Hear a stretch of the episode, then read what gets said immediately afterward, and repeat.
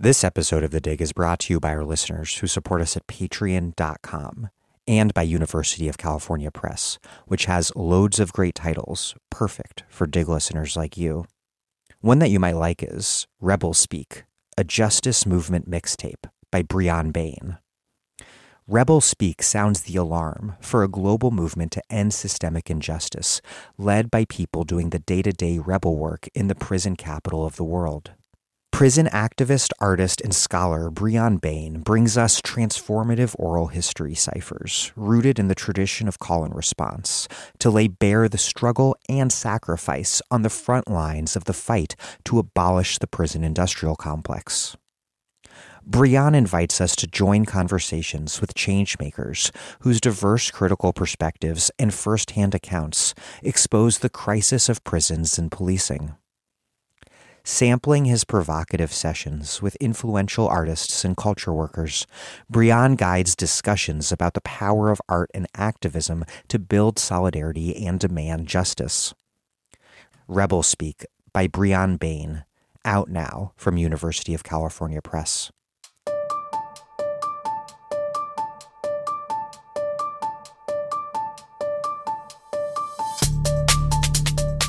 Welcome to The Dig, a podcast from Jacobin Magazine. My name is Daniel Denvir, and I'm broadcasting from Providence, Rhode Island. We on the left think a lot about the rise of the West. As Marx put it, it was, quote, the discovery of gold and silver in America, the extirpation, enslavement, and entombment in mines of the Aboriginal population, the beginning of the conquest and looting of the East Indies, the turning of Africa into a warren for the commercial hunting of black skins that signalized the rosy dawn of the era of capitalist production. But what if to understand the rise of the West, we must first understand the empires and world orders based in the East that dominated from the 13th century onward. Empires that only decisively fell behind the West in material terms with the Industrial Revolution. My guest today is Ayşe Zarakol, and we're discussing her phenomenal new book, Before the West The Rise and Fall of Eastern World Orders. Many continue, as Zarakol writes, to quote, date both the emergence of state sovereignty and of an international system to the Westphalian Peace of 1648. Instead, she looks back to the 13th century and the rise of Genghis Khan, whose family over three generations conquered much of modern Central Asia, China, the Middle East, and Russia. This Chinggisid empire and then empires eventually gave way to two post Chinggisid empires, comprising what Zarakol calls the post Chinggisid world order. Timur or Tamerlane, whose empire stretched from Delhi up to Afghanistan and Central Asia through Persia, Baghdad, the Levant, and Tbilisi, and also in China, the Ming Dynasty, which under its earlier emperors was profoundly influenced by the Mongol Yuan dynasty they had supplanted. Then came the post Timurid world order, comprising the vast Ottoman, Safavid, and Mughal empires. The Ottomans at their height controlled large swaths of the Middle East, North Africa, and Europe. The Safavids at their peak controlled large parts of Persia, the Middle East, and Afghanistan. And the Mughals ruled over the Indian subcontinent and parts of Afghanistan. What connects them all over the centuries is a particular model of sovereignty that concentrated all the power in the hands of the ruler, a sovereignty that was legitimated through conquest. As we look at the crises hitting the world system today, both domestically and globally, Zarakol's book shows us why we must broaden our vision of what a world system or world order is and what it means for one to collapse. What makes Dig interviews different, I think, is that I have a lot of time to read books extremely closely and then spend a lot of time formulating questions that I think will bring that book's ideas and arguments to you, the listeners, and into conversation with other books and other ideas. My secret, in short, is just extremely intensive preparation. I can only afford to spend that sort of time on the podcast because I have the good fortune to do this for a full time job. And that's only possible because those of you listeners who can afford to support us do so at patreon.com slash the dig. And as if us just making this wonderful podcast for you, as if that were not a good enough reason for you to contribute, we also throw in some very nice gifts. A contribution of any size at all, even a dollar a month, that gets you access to our excellent weekly email newsletter. Contributions of $10 or more a month, and we will send you a book or books, a dig tote bag, or a dig mug in the mail. Please contribute what you can. That's P-A-T-R-E-O-N dot com slash the dig. Okay, here's Ayşe Zarakol, a professor of international relations at the University of Cambridge and a fellow at Emmanuel College. She is the author of After Defeat, How the East Learned to Live with the West, and her new book that we're discussing today, Before the West, The Rise and Fall of Eastern World Orders.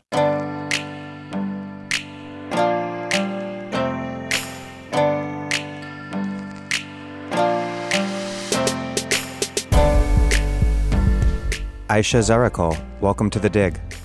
Uh, thank you. It's my pleasure to be here. You write, quote, our modern international order, which emerged in the 19th century, has been made possible by the rise of the West. And it is Europe, the West, that has occupied its core seat of privilege for the last two centuries. Not only has this fact continuously shaped our politics in the present, but it has distorted our understanding of world political history and thus also our theories about international politics.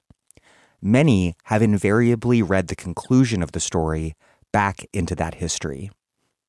To start off, why is it important to understand the history of these world orders that for centuries were dominated by Asian empires? To look to look at the East not only to explain the West, but also in its own right. Why is it important not only for the purpose of getting the history right, but also to better understand our present world order at a time of compounding crisis? Thank you. I mean, it's it's a big question, uh, but in some ways, it is the central question of the book. Uh, essentially, I mean, my argument is everybody's talking about you know the decline of the West or maybe decline of the U.S., the decline of the liberal international order. These decline debates are very alive in the moment, and often people try to think historically when they try to make sense of what's going on now. But the examples most people in these contemporary debates work with are rather cliche. I mean, it's usually like Rome or maybe the British Empire. So I thought it would be worthwhile. Uh, I mean, my goal was always to write the history of the East uh, for international relations, but I thought it would be also worthwhile to do that because it, it expands our current thinking. You know, uh, there, there are these, there were these historical world orders in Asia that we've almost completely forgotten about, uh, and that you know that maybe puts the current debate in a different perspective because it's very hard for those of us who've been shaped by the modern international order to even imagine that the West, the centrality of the West, could one day be forgotten. Uh, but the East was very central for centuries, and it's been written out of its own own history almost. So if it happened in the East, it could happen in the West as well, and that's that's a different story than right what happened with maybe Rome or how like how that historiography is told. You contrast the story and mythos surrounding Marco Polo with that of Ibn Battuta, a really remarkable 14th century world traveler from Tangier to illustrate just the enormity and interconnectedness of Eastern world orders, and, and also the way that Western myth making has obscured that all. Quote, when we start filling out the space around the popular image of Marco Polo as bravely going where no man had ever gone before, with examples of other travelers who traveled all the way from China to Europe or from Morocco all the way to China, the world of the 13th and 14th centuries surprises us. It is a world that is much more connected than we would expect, with well established overland and naval routes. Importantly, it was the Chinggisid Empire founded by Genghis Khan and its successor empires that, that made Asia this cohesive place. You write, not not the later encounter with European colonialism. And that happened not just through political unification, but also because of trade, and the circulation of ideas, experts, artists, and even occult scientists.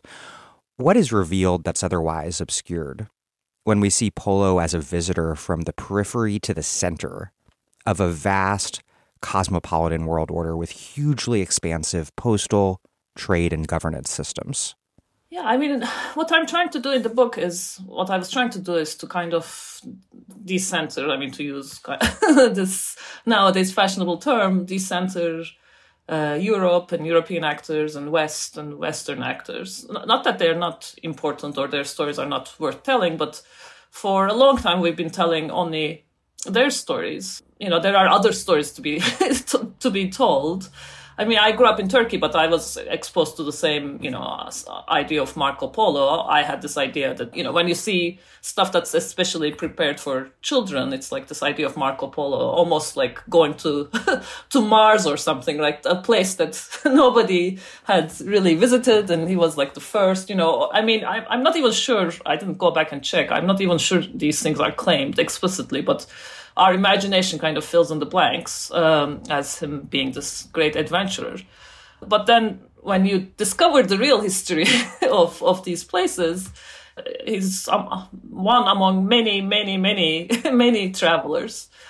And then it's suddenly your sense of how Asia is and used to be, you know, changes. Because if it was so connected in the 13th century that so many people could move around, I'd recommend to the readers, to the listeners, to pick up, you know, the memoirs of Ibn Battuta. They are available. Uh, actually, you can, you know, they've been translated. It's a good read. and he's, you know, he's moving around uh, from North Africa to, you know, across Asia. Uh, he lives in many places he visits. Nobody is really surprised by him. Everybody kind of, I mean, that's what's remarkable, right? this sort of like easy, easy cosmopolitanism. Yes, uh, and they ask him from like uh, his hosts ask him about where he's been, but it's clear that they already have some kind of prior knowledge of these places, so they are getting updates from him, and he's able to you know settle in different places and you know kind of do his job. He's a, he's a jurist. Um, I mean, when I was reading that, uh, initially I wasn't actually going to uh, write about him. I was just reading stuff from the period for texture for my own thinking. And then I thought, I mean, this is a kind of a person like me. I mean, I, you know, I I grew grew up in Turkey, as, as, I said, and then I moved to the US. Now I live in the UK, and uh, I mean, it hasn't been amazingly easy, but it, it hasn't been difficult because I have the same reference and I can talk to people. I have, you know, we've probably watched similar TV shows growing up and so on. So it's not like a huge culture shock. It's relatively easy in our world to move from one place to another because we say it's so globalized, right? but 13th century was also globalized and connected.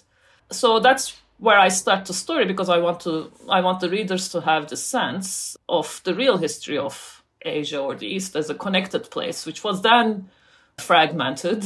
And when you know Europeans took over, they were kind of building over. I mean, in 18th, 19th century, on the uh, on what already existed, which was which was a very connected space. Your book traces the continuity of the Chinggisid sovereignty model in shaping the world's the world's most consequential empires from the 13th century and they last into the early 20th century when the Ottoman Empire finally comes to an end. Quote, the Chinggisid model or ideal type was marked by the extreme centralization of power and authority in the person of the great Khan, the supreme ruler. As with Genghis Khan, Chinggisid sovereigns did not share authority with any others. They claimed lawmaking power above and beyond that of religious and other actors. What what was distinct and new about this sovereignty model compared with compared to others that had prevailed previously or that prevailed elsewhere in the world at the time? Yeah, thank you. Um, I mean, I'm I'm not sure it's entirely novel. It's possible that it has versions of this existed uh, elsewhere in other time periods. I don't know, maybe ancient Egypt or something. But I mean, in, in its particular manifestation, it's unique. And what makes that, what makes the Chinggisid model unique is this extreme centralization, as I call it, claiming, you know, all this authority uh, in one person. And even though you know we tend to think of history as you know history of monarchs and you know kings and you know um, other types of rulers that we would call, you know, autocracy today, uh, actually, uh, a king or somebody like a king claiming all power for himself, it's not that common. In most arrangements, there is kind, some kind of sharing of authority. Uh, usually with you know religious authority uh, or some kind of claim that the king's power uh, comes from you know some type of divine right or some some kind of you know religious mandate. Uh, what I th- thought was unique uh, in the Chinggisid model. Again, there are precursors to this also in Asia. I mean, so it's this, you know, Geng- Genghis Khan gives this uh, his particular spin. What's unique about the model is uh, Genghis Khan is, you know, the great Khan. He's the lawmaker, and he's not the lawmaker because he's a prophet or he's consulted with you know, jurists or, you know, or he has the backing of a church or something like that. He's a lawmaker because he's a world conqueror. Um, he has the heavens mandate. But heaven is not like paradise. It's not some kind of, you know, it's a very vaguely almost, uh, well, not, it's, it's a shamanistic, you know, uh, this uh, notion of heaven as like the sky above. So if you're as a ruler, you can kind of match that on Earth. as, it's more it's more like astronomical or astrological. Yeah, exactly, exactly. So it's more like an empirical sense of sky. So if you can empirically, in practice, match the sky on, in the world uh, by creating a world empire, a universal empire, then you know you you have. I mean, why wouldn't you? why wouldn't you have all the authority? You can make all the laws, and everybody has to obey. I mean, if it's not entirely unique, it's certainly rare that degree of uh, you know uh, authority in one person. And of course, in his person, you know, in Genghis Khan's person, it's a very successful. Uh, you know, there's because he he does come very close to conquering all of the known world at the time, and you know, even today, you know, the idea of a country like Russia that spans most of uh, most of Eurasia. I mean, that, that's difficult to run. Uh, imagine in 13th century, something of that size uh, and even beyond. Uh, so that example of you know the going from you know relatively humble beginnings with a with a caveat. I mean, he he wasn't exactly you know a nobody. He he he did come from aristocratic lineage, so he did ha- have the right to you know what he claimed uh, in that particular universe but then he's able to you know go from not having much power at all to ruling all over most of uh, eurasia so then his example becomes very very powerful for uh, other rulers you know uh, down the line who want to attempt similar things so then it becomes like this model that influences empire building in asia and eurasia and you know there are other historical figures like him, I suppose, you know, like Alexander and others that have played on the imaginations of empire builders. So that's the story was very influential, but at the same time, the empire created its own institutions. You know, it's ruled over, as I said, a very large area for a long time, and then, of course, if you know, over a century.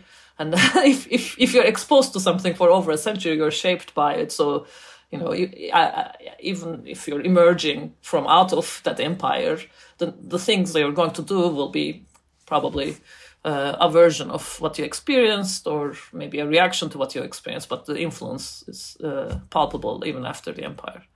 Yeah, before we talk more about the sovereignty model, let's lay out just some of that concrete history. In the early 13th century, Temujin, who, who would become Genghis Khan, consolidated power among various Mongol houses. He he and then his son Ogedei conquered present day Iran, the Caucasus, Ukraine, Russia, much of China, defeating forces as far west as Hungary and Poland.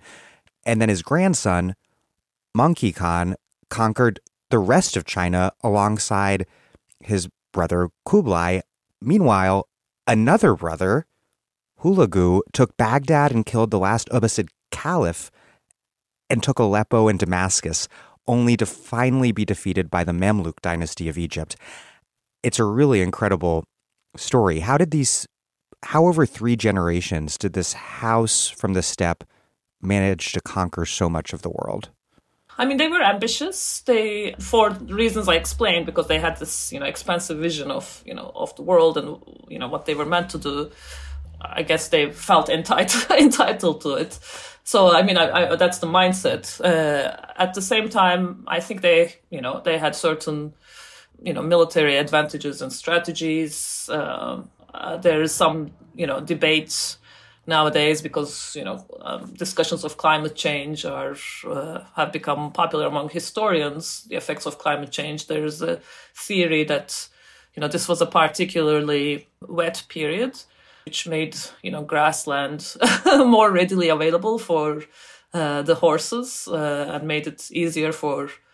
Uh, so that maybe why then. Uh, also, I mean, I think it's a moment, you know, 13th century. I mean, there aren't really big forces opposing them. You know, the relatively politically fragmented moment uh, across Eurasia, as as you said, you know, the you know probably uh, in addition to you know China. You know, uh, Persia is, you know, or the Middle East, what we call the Middle East. This, these are the two, you know, centers of, you know, gravity but both are not, you know, in a great state politically. The caliph was very weak at the time, so it's also the fact that you know probably you know there were there weren't great other great houses to really successfully resist them. Yeah, so it's probably a combination of factors of how or why they were able to do it. You write, quote, the great Khan had to be a world conqueror. In the Chinggisid model, extreme centralization of political authority was intimately linked with the notion of universal sovereignty. The two went together, and this is why the Chinggisid model started destabilizing when conquest stopped. And then Chinggisid empires also managed succession succession through what was called quote tanistry, a way of handling succession that is different from the primogeniture model more common in European monarchies. In Tanistry, members of the ruling house are all eligible to inherit, but there is no established order of succession. Sometimes the ruler designates as an heir before their own death, but even that is not necessarily obeyed. Typically, then, in the Chinggisid model, brothers and other relatives would fight each other to the death to claim sovereignty. How did Tanistry complement conquest to support Chinggisid sovereign legitimacy?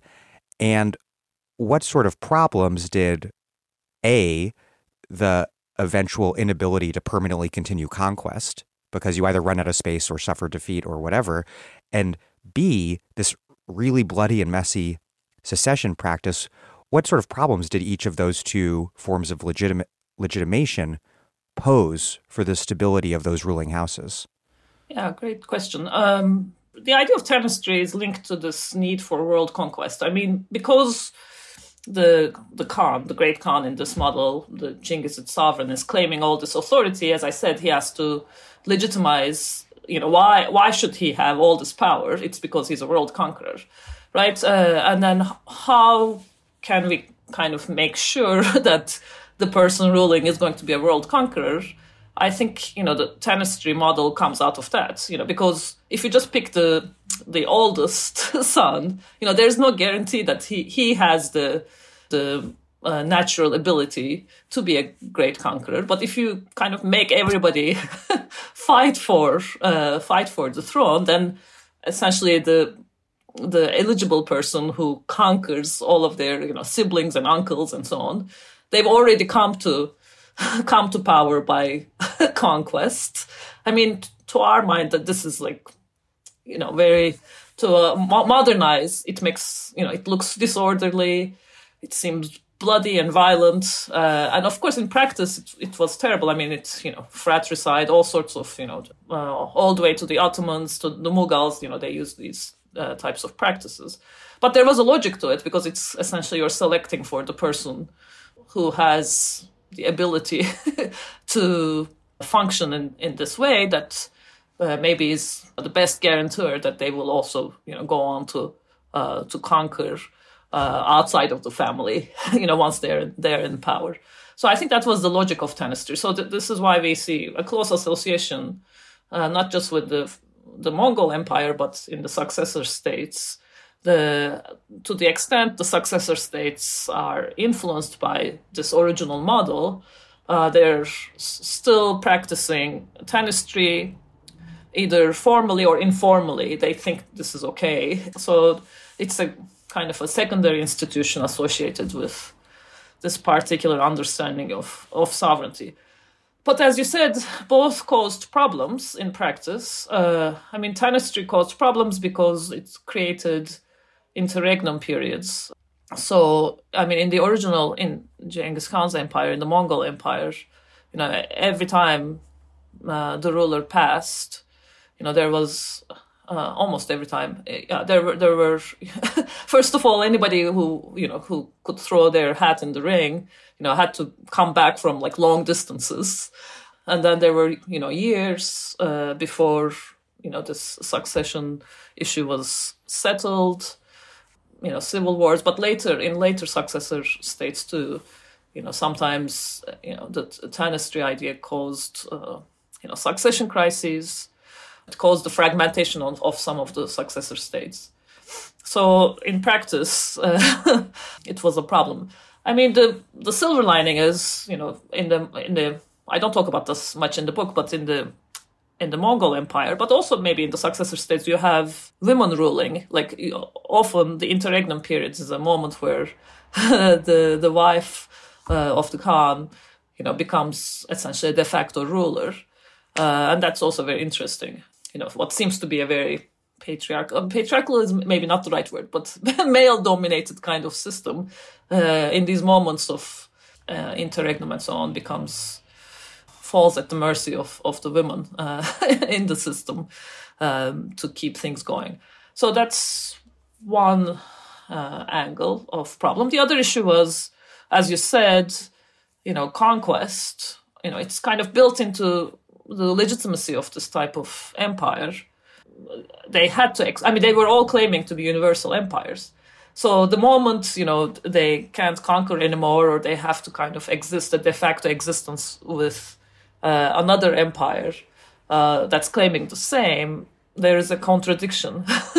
How can there be two universal empires? But in practice, there have to be because often it's more beneficial for trade or you know you can't keep fighting you know it's expensive to wage these wars. So they often these types of rulers ended up looking for alternative ways of legitimating their rule. They ended up converting to certain you know local religions uh, often islam but uh, or you know getting uh, sinicized uh, in china so alternative modes of legitimation. And that creates very interesting hybrid forms, but often spells the end of, you know, the Chinggisid model, you know, increased bureaucratization. Yeah, so there was almost uh, an expiry date built into into this type of uh, empire building because it's it's difficult to pull off in practice. Yeah, and it wasn't just the external limits that propelled this contradiction, but it's a contradiction that emerged even within the Chinggisid world order when Genghis Khan's empire ultimately fractures into four distinct khanates the the the Jochid Khanate or Golden Horde ruling Russia, the Chagatai Khanate ruling Central Asia, and the Ilkhanate covering Iran and the Middle East. Again, all these words I'm using are for the facility of listeners understanding what geographically I'm speaking about. And then the Yuan Khanate or dynasty in China. How did the empire end up breaking up into these four parts, and what impact did that fracturing have on their ability to perpetuate empire and imperial legitimacy? You write, quote, if there are four Khans, the implication is that there is not a great Khan. How did they attempt to reconcile that contradiction, and why, amid what is known as the general crisis of the 14th century, did they fail with all of the successor khanates, ultimately all all but the Golden Horde losing power? You know, originally the empire was centered in Inner Asia, or you know what we call Central Asia now. Once China is you know f- fully conquered, the you know center of gravity kind of gets pulled there. Of course, because China is the old, old you know civilization, very prosperous. Um, it's a big deal to be in charge of China. yes, yeah, exactly. So the, the essentially, you know, what we call the Yuan dynasty is, you know, the lineage of the Great Khan is supposed to be there. But as they settle into ruling China, and there are, there are all these, you know, of course, as we discussed, there are these succession battle, battles in which lines are drawn, you know, one brother supporting the other brother. And uh, so there are all these resentments from these interregnum periods between the different lineages of the family. And it was also, you know, uh, their practice to, because it's such a vast territory to rule over, it was their practice to uh, distribute areas under, you know, particular uh, brothers. Uh, so the, the, the divisions of the Chinggisid branches were uh, built into, you know, the administrative structure of the empire, even when it was unified. Uh, so increasingly, these different bits, um, as you called the Jochid uh, and the Chagatai and you know the Ilkhanate, they become essentially uh, de facto independent of uh, the Great Khan, Khanate, uh, which is the you know the Yuan dynasty, and then they initially they're fighting each other before this you know uh, autonomy is uh, recognized, but then they settle into kind of a period of peace, which creates this internal contradiction as we discussed because there are four you know in practice four khans of almost well at least the Chagatai Khanate is weaker, but you know, of similar or comparable, you know, power. Uh, but it's good for for trade. You know, this is the period of you know Pax Mongolica. You know, the fact that they're not fighting each other means uh, the connections that they had established. You know, there, as I discuss in the book, there was this uh, postal system, and essentially, you know, facilitation of you know trade across these territories so that can continue if they're no longer you know fighting each other. So that's you know essentially what the original mongol world order or the chinggisid world order uh, you know settles into uh, in the 14th century.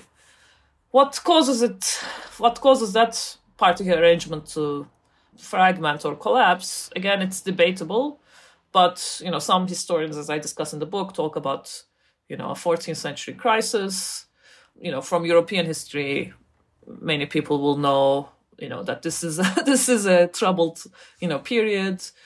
There is, you know, disease spreading. Again, there are different theories as to how, like, what exactly the root of spread was, but we do know that, you know, it affected. Uh, at least, for instance, the Ilkhanate, you know, um, that li- line ends, and yeah, and then there are other other you know other troubles, you know, financial and other.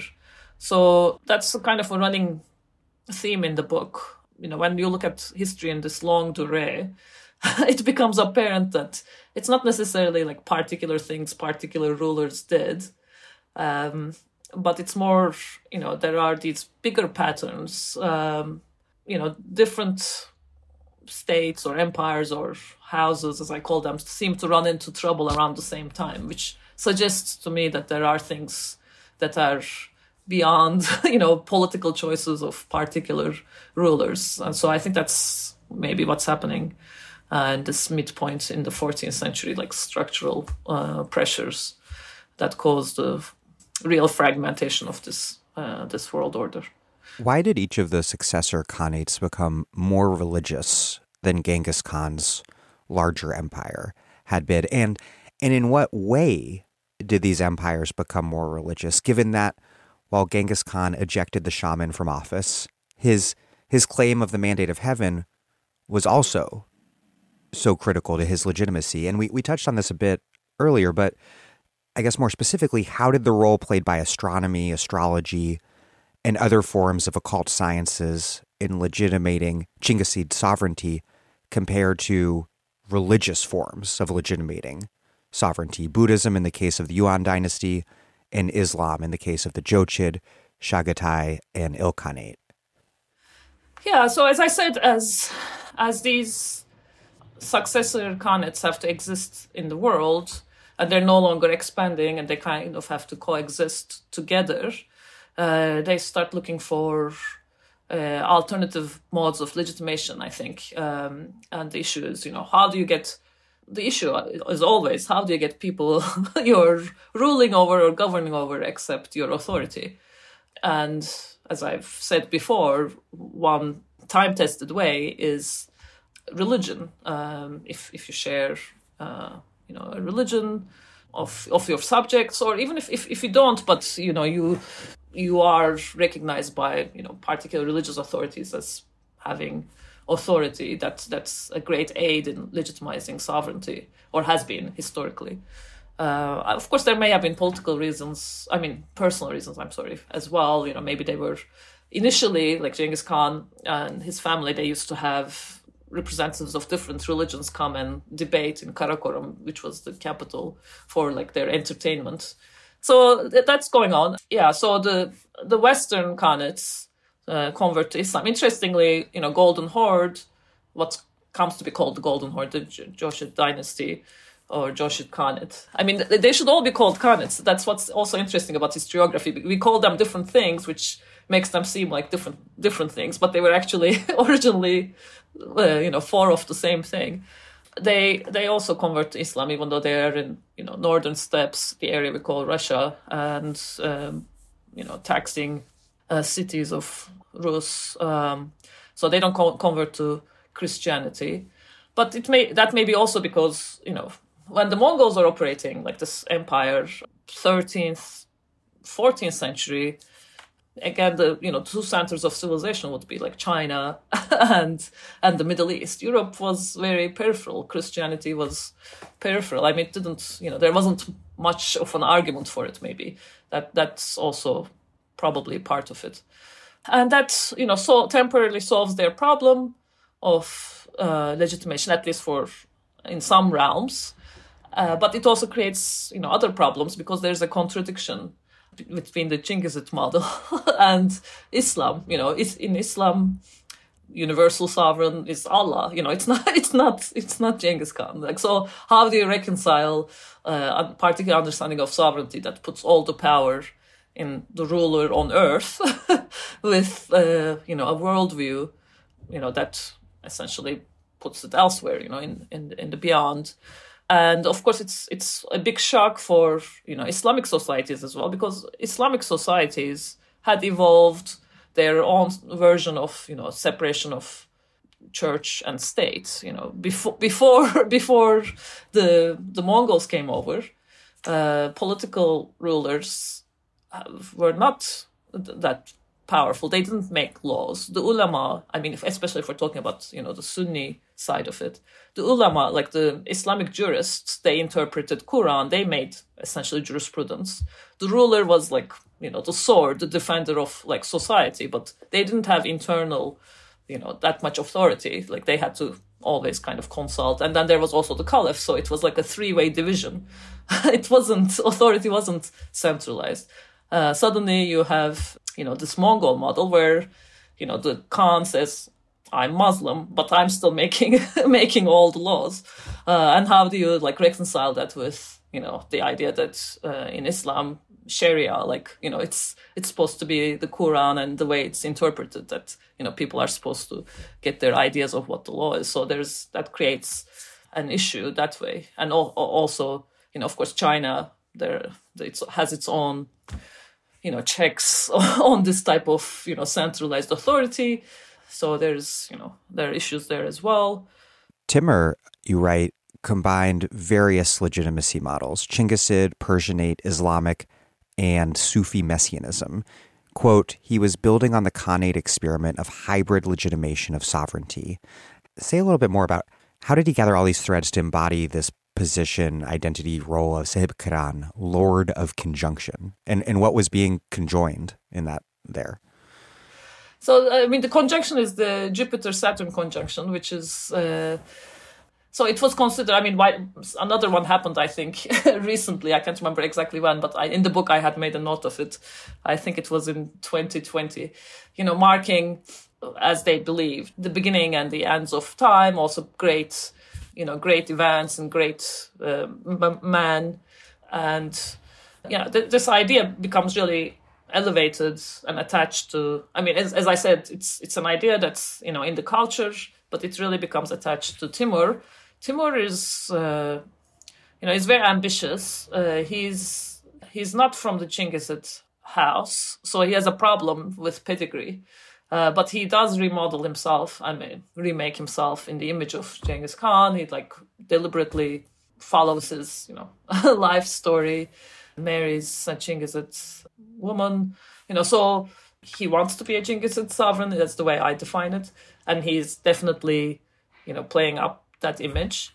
At the same time, he's existing in a world where he can't fully claim that. So he's, you know, he's using other ways of legitimizing his empire.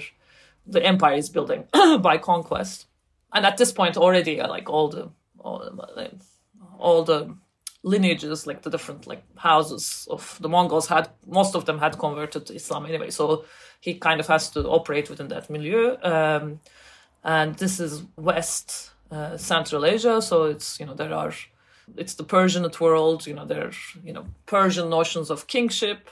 All of this is kind of percolating. And of course, these Sufi ideas of messianism. So all of that is there. And you, you kind of work with what you have. and he's very successful at that.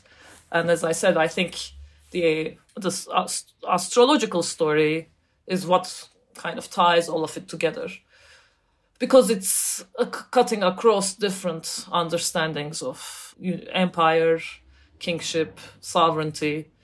It's like their common common language. I mean, astrology.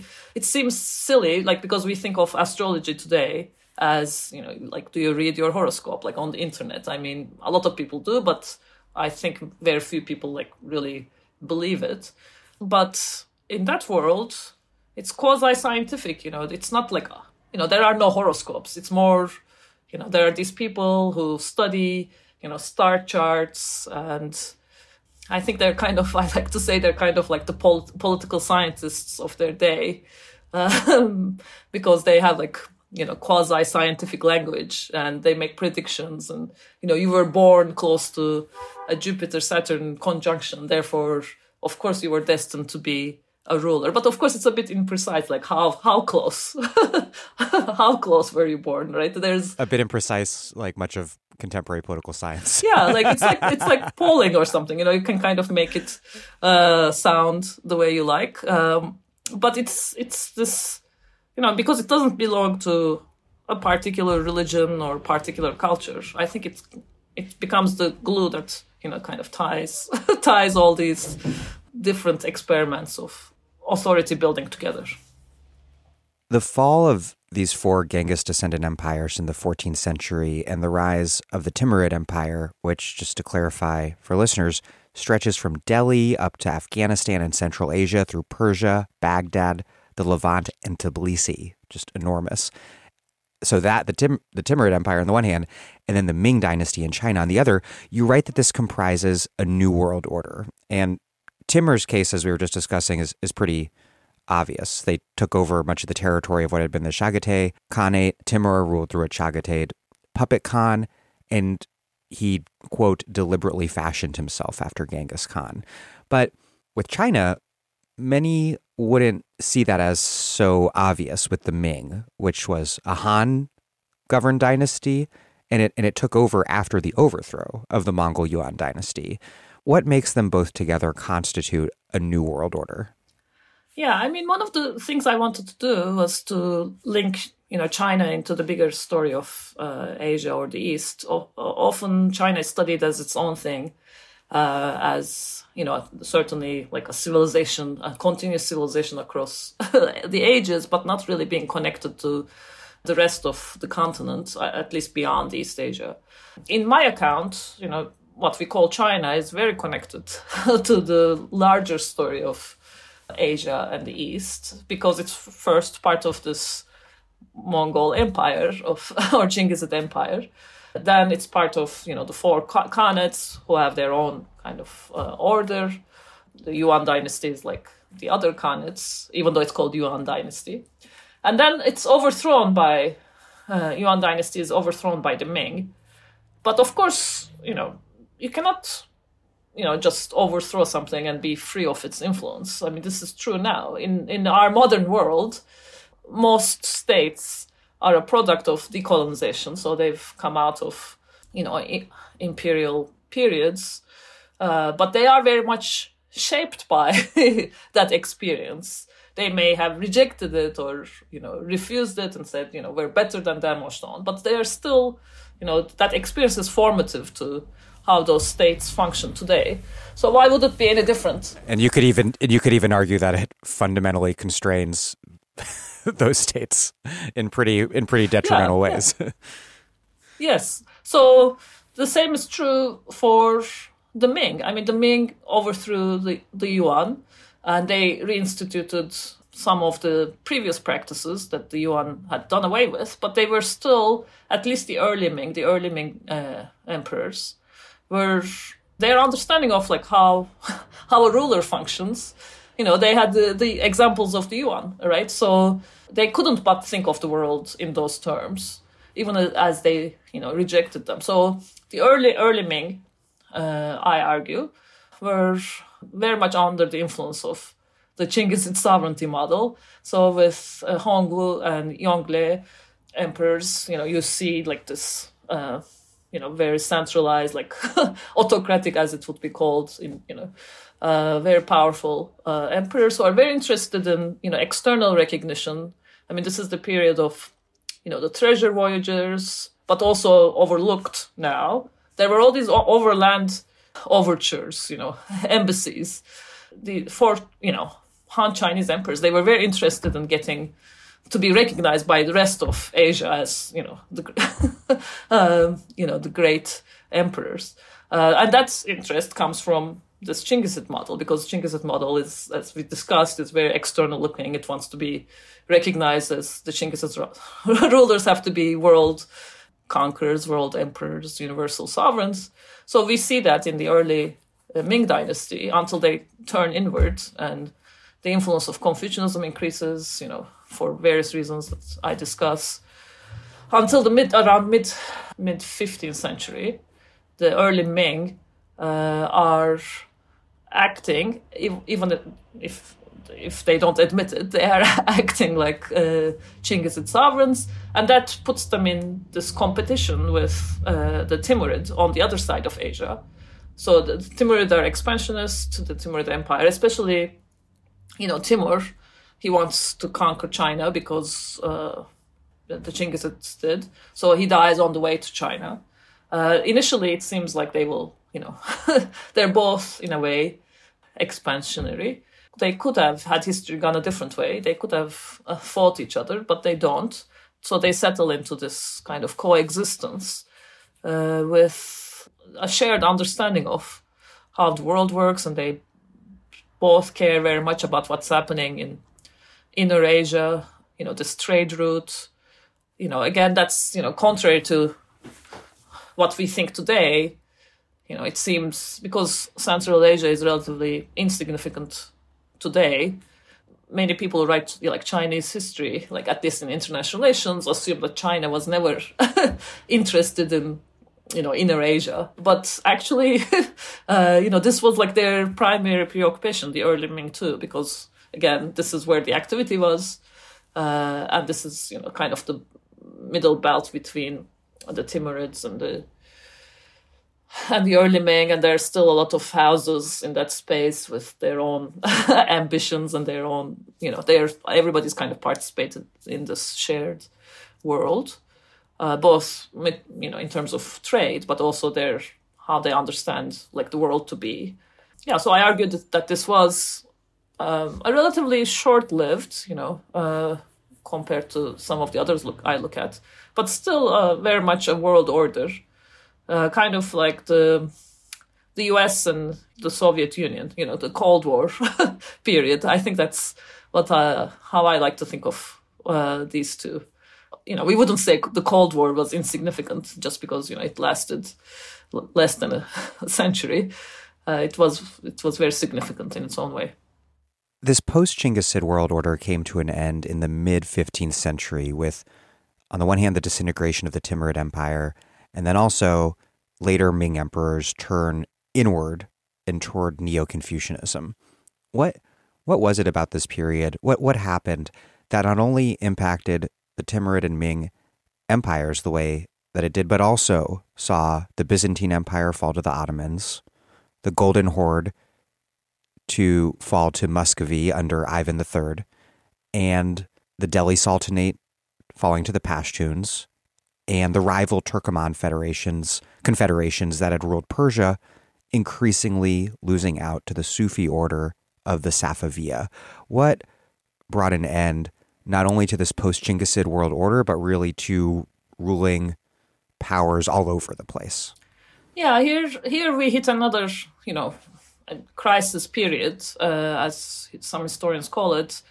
If you only look at you know Chinese history or like you know the Timurid history, it looks like you know also nationalized histories. We tell stories of this ruler made these mistakes or like made the decision to turn inward and so on. But when you put the whole picture together, then you you, you see that there are problems everywhere, right? So what seems to be personal conscious decisions of particular rulers ends up being part of a bigger pattern. So in this period, in you know, in the 15th century, West Asia is in, you know, in great trouble. Especially, I mean, there are a lot of you know dynastic uh, changes, and um, the Ming turn inward, as you said. I mean, this is often blamed on you know. There's this incident where uh, the emperor is you know captured, and then you know it creates uh, kind of this trauma, the Tumu incident. But I don't think that's. I mean, that's the you know that's maybe a turning point. But um, I think something is bigger. Uh, bigger is going on. Uh, I mean, some possible explanations. Again, they you know, climate change, coin shortage. I mean, whatever the reason, there seems to have been a disruption of like a, a trade uh, across Asia with greater, I think, impact on West Asia because it was so dependent on uh, West Asia was this kind of stopping point for trade, often of goods coming from China, and you know the West Asian polities, especially like the Timurids, were great you know consumers of this, but they were also traders, you know, to selling to uh, Middle East and uh, Europe, and I think maybe that's part of it. But again, you know, I think it's like a, some kind of structural problem where the existing existing order is under, um, as I call it, structural pressures, and you can only see that when you put all the bits together and start looking outside of you know particular particular empires to the whole continent. Uh, then it seems like everybody is in trouble around the same time, even if their reactions to it differ. The fall of the Timurid order gave rise to the post Timurid order, which was comprised of at least three great houses the Ottomans, the Safavids, and the Mughals. And maybe, you say, though you don't focus on them so much, the Uzbeks as well. But you write, what connected them, however, wasn't Islam. It was a particular, again, sort of sovereignty model. You write, quote, it is tempting to refer to Islam as a deus ex machina explanation for all this similarity. But Muslim faith on the part of the rulers and some of the subjects does not by itself constitute an explanation of anything. Instead, quote, a better term is post Timurid empires, or empires of the Sahib Kiran, Lord of Conjunction, or chasers of millennial sovereignty. What was this new and shared sovereignty model, and how did these empires borrow from both the Timurid tradition and Islamic millenarianism to create it? And also, what was this Islamic millenarianism? Yes, thank you. So, as you know, as the Timurid Empire fragments, it leaves uh, in its wake a lot of people you know who've been shaped by this experience but i mean both uh, you know the thinkers of the day but artists artisans they essentially you know travel to uh, to nearby well sometimes create you know the the mughals are a direct offshoot uh, of the of the timurids but also you know they go to you know persia which is going to be the seat of like the the Safavid Empire, and they they go to Anatolia. So so there's there is like there are people and ideas and goods, all sorts of Timurid stuff circulating in the space that's going to be uh, essentially you know the territory of these three West Asian empires. Uh, so what what I was arguing in the book is, you know, we tend to talk about these empires as Islamic empires or Islamic uh, empires, but we don't really, you know, also we say that, but we don't really compare them to each other. They're often, you know, studied in their bilateral relations with Europeans, uh, and when you put them together, what you realize is, at least in the 16th century, you know, they were uh, in many ways very similar and also they were different from other Islamic uh, polities and empires that had existed previously. So that has to be explained. I mean, so it's not just it's not enough to say, oh, these are Islamic empires. This is why they acted in this particular way, because then other Islamic empires didn't quite act, or you know, uh, kingdoms uh, didn't act. Especially with Shah Ismail, the founder of the Safavid Empire in 1501. I mean, he had his legitimacy formed through a form of millenarian Shia Sufism that held that he was the Mahdi or Messiah. That's not that's not that's not an everyday occurrence. No. So what I mean what I'm arguing is, you know, they kind of took this Timurid experiment in reconciling Islam and the Chinggisid model and took it to another level. And it, yes, Shah Ismail is the great innovator here in the beginning of like the 16th century. And others are essentially political rulers claiming religious authority, whereas he's he comes out of you know uh, this religious movement and he claims political authority, so it's a slightly different route to it. But yeah, so they are again this. I mean, the the key thing that I'm tracing across these centuries is this centralized rule and how it's how it's justified and you know how whether you can see the influences of the Chinggisid model in that uh, in that justification, and you can definitely see it uh, in this case. So, and and the, and the, key term was, I mean, there were other terms, but the key term was the Sahib Kiran term, Lord of Conjunction, which was, as we discussed, associated with Timur previously, but then became something these three empires, those three great houses, the Ottomans, the Safavid, and the uh, the Gurkhani or the, the Mughals. Uh, what they were fighting each other over. You know, they were all claiming to be lords of conjunction or, you know, lords of time, and it's it ties into these ideas of you know millennial uh, sovereignty, as you said, and it go that goes back to what we discussed about astrology being this like common language that's bringing all these different belief systems together. The Jupiter Saturn conjunction. I mean, the, I think there are s- small conjunctions and then big ones. And, you know, the major conjunction, uh, I think something that repeats, uh, supposed to repeat uh, by millennia. It was supposed to happen, uh, you know, in the in the 16th century. It was, you know, so Islam, you know, had come in the 6th century, and so the 16th century was you know the end of time in a way and also the beginning of something so they were competing with each other uh, these houses to be lords at the end of time. I mean, this is trying, starting to sound like a Doctor Who episode, but um, joking aside, it's it is really what's legitimizing these rulers who are not like previous Islamic rulers. They are claiming all this power that, as I said before, is not supposed to rest with the Sultan or you know you know Suleiman. I talk in, in the chapter on these three empires. I talk about with the Ottomans, uh, Suleiman the Magnificent. In Turkish, is known as Suleiman the Lawgiver.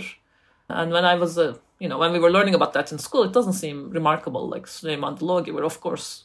The of course, why wouldn't the Sultan be the lawgiver? But he was doing something that was uh, very unusual in an Islamic society was saying I can make the laws. Not you know the ulema have to have to you know listen to me. Standardized actually you know religious teachings. So and you see that with Akbar. You know like you see that with all of them. They're claiming all this power essentially to uh, to tell religious figures like how to interpret you know the Quran, and that's like you know you, you couldn't have that without the Chinggisid influence or the Timurid influence. You know, that's at least one of the lineages there.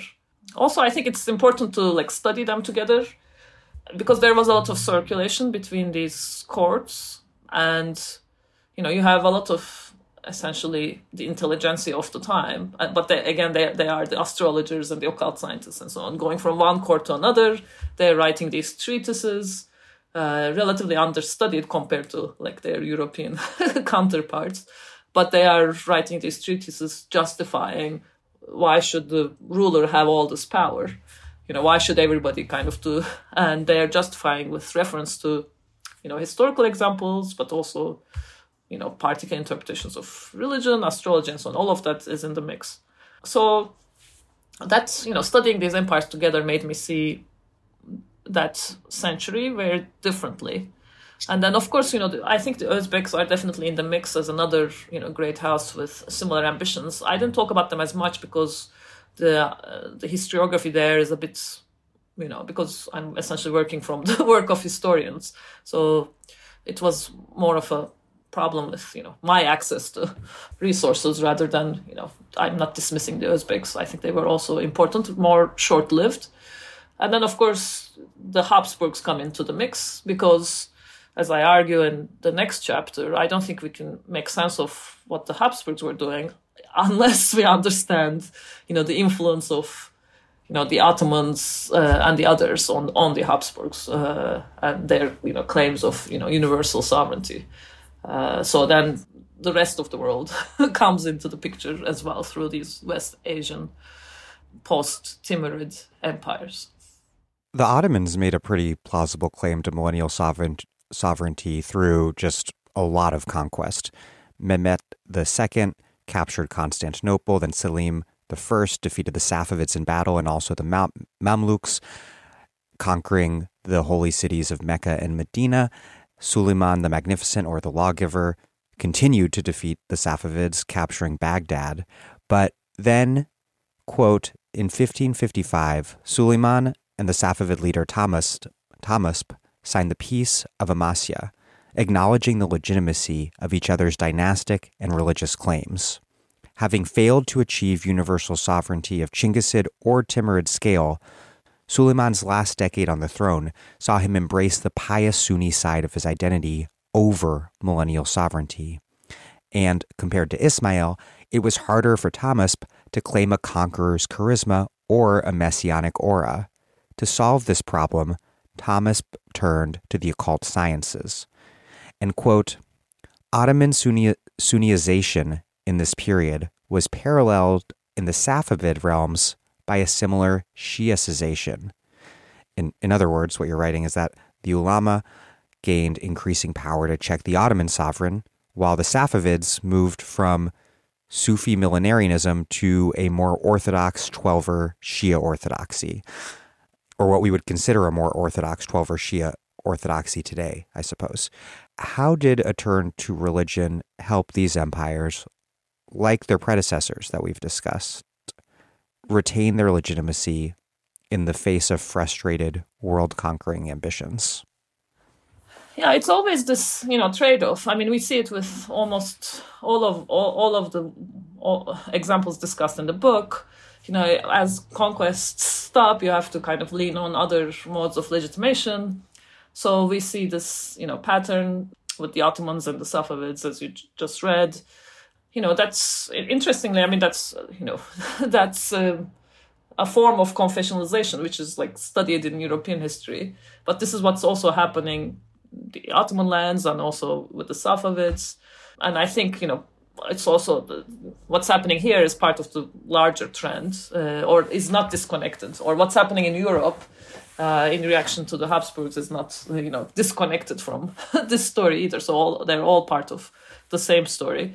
And that's you know another form of i suppose centralization. I mean without getting lost too much in the weeds of you know the theoretical stuff in the book. But uh, in in the first chapter i have a you know typology of you know what sovereignty and i talk about you know different types of centralization. One we've already been discussing when you know centralization of political authority. But another form of centralization is through homogenization of, of society because if, if society becomes more homogenous, the, the center by definition has more power right because there's like less less resistance right it's less uh, so if like people are less lumpy, they're less granular. Like they're it's so. I think by you know a turn to uh, more policed forms of uh, religion and then kind of policing like what's kind of right behavior, wrong behavior. That's another way of uh, of governing that can again temporarily help bolster you know the authority of the center but eventually that gives more power to religious figures like the ulama so what ended up happening in the ottoman context is uh, we see the power of the court increasingly checked you know starting at the end of 16th century but increasingly in the 17th century the essentially what you could call Ottoman absolutism, uh, the Chinggisid model, like is increasingly checked by by the ulama because in a religious society, uh, the ulama by definition have more power. I mean, but others, others as well. There are other centers of authority that emerge. So that's that's the tension. You know, you can lean on religion to solve your temporary lack of conquest problem, but that creates its own, you know, forms of resistance it's fascinating this inverse relationship between centralized sovereignty in the hands of the sovereign, the sultan, whatever, on the one hand, and religious homogenization on the other. So, at the height of Mughal centralized power, likewise, there's more religious pluralism. You write, quote, true to Chinggisid influences, Akbar encouraged debate among scholars of different faiths, founding in 1575 the House of Worship, where he allowed, and you're quoting someone else here, allowed free ranging discussion on all points of doctrine and metaphysics, not accepting even the most central tenets of Islam, sitting himself as lone spectator, referee, and judge. When this approach caused controversy and religious edicts were issued against him, he put at least two Muslim jurists to death, clearly asserting his authority over them. We tend to think of a sort of authoritarian government as one that would repress religious difference, but in these cases, the sort of more authoritarian the government, the more tolerance and even encouragement of religious pluralism. Yeah. Yeah, so that's one of the things that's different about the Chinggisid model, which I think that's why it's different from just, you know, garden variety kingship. Because yes all the powers in this one person extremely centralized which means uh, you know religions don't have power. Even when they convert they don't really they're still saying i'm i'm i'm the sovereign. Uh, so as a result they were relatively uninterested in unless you know again they started to give up on this model Chinggisid sovereigns or post Chinggisid Timurid post Timurid sovereigns were uninterested in repressing heterodox religious practice or they didn't mind. I mean, they, I mean, they were, some of them were interested, you know, having debates. They thought it was amusing, but they didn't really care like what, what their subjects practiced because they knew they were above it all, right? It's, it comes from a sense of superiority. they don't think the subjects have any relation to them. You know, the subjects might as well be cattle or something. You know, that's that's how above it they are.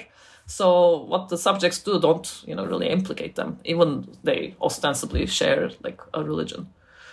Yeah, so I think that's where the the pluralism comes from. Not because you know they were like believers in you know pluralism. They they they uh, were they were they, they were not good. They were not uh, model proto proto liberals.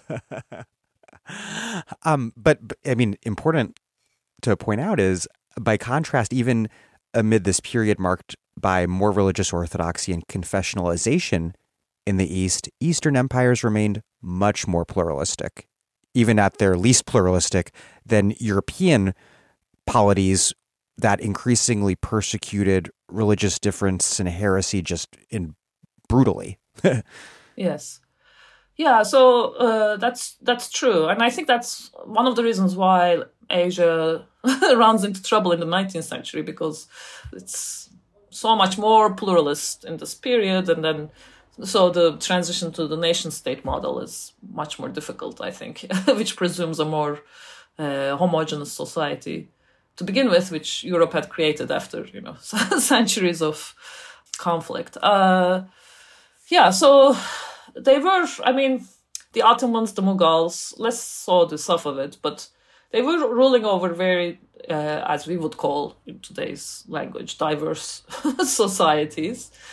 The majority of their subjects weren't Muslims. I mean, of course, the original, I mean, the Mongols, the Chinggisids, they ruled over, you know, all of Asia. So very, you know, again, so they had to, they couldn't, they couldn't be too xenophobic or too much of a stickler about this and that. You know, it just wouldn't, it wouldn't work. Whereas, you know, in contrast, in the 16th century, we look at Europe and you know, it is actually more, certainly more porous, uh, more open to influences from the East than it's been made out to be. I mean, European history is studied as if it was very self-contained and Europeans never learned anything from anybody else and they came up with everything themselves. I mean, that's the kind of the, the standard line. That's not true. I mean, in the book, I talk about the influences of these Asian orders in Europe, especially in the 16th century. So they, they were getting stuff, especially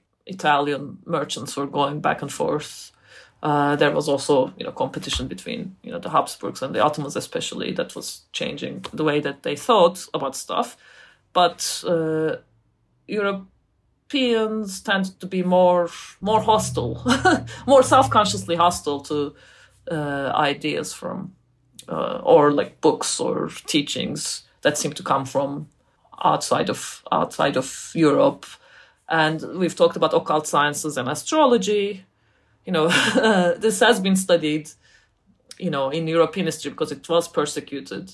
And what we know now is actually this stuff was much more important to the Ottomans and the Safavids and the Mughals and so on. It hasn't been really studied, but it was very important to the intellectual uh, milieu. Uh, but it wasn't really persecuted. I mean, it was all, you know, in contrast to Europe, all of that was, you know, very accepted. And even after the turn to more like Sunni or Shia orthodoxy, there was considerable activity uh, in these realms. So, yeah, different models. Let's talk more about Europe during this period because the 16th century is often thought of as the beginning of Europe's rise, but you emphasize that this rise was a relative one. Quote, in the early modern period, European actors still depended on the East not only for material goods, but also for ideas, especially in the realm of universal sovereignty and world empire. And, and this was particularly true for the Habsburgs. Quote, Traditional narratives of the 16th century often observe that within it was the Habsburgs, and more than anyone, Charles V, who ruled from 1516 to 1556, as the Holy Roman Emperor, also Archduke of Austria, King of Spain, and Lord of the Netherlands. It was he who properly reintroduced notions of universal empire to the continental political landscape, with other European monarchs articulating their own visions in reaction to him. But without the Ottomans and their Chinggisid heritage, Charles V may not have been remembered for these innovations. Charles's competition with Suleiman I had a profound influence on him, thus, also on the Habsburgs and the broader European trajectory of political development.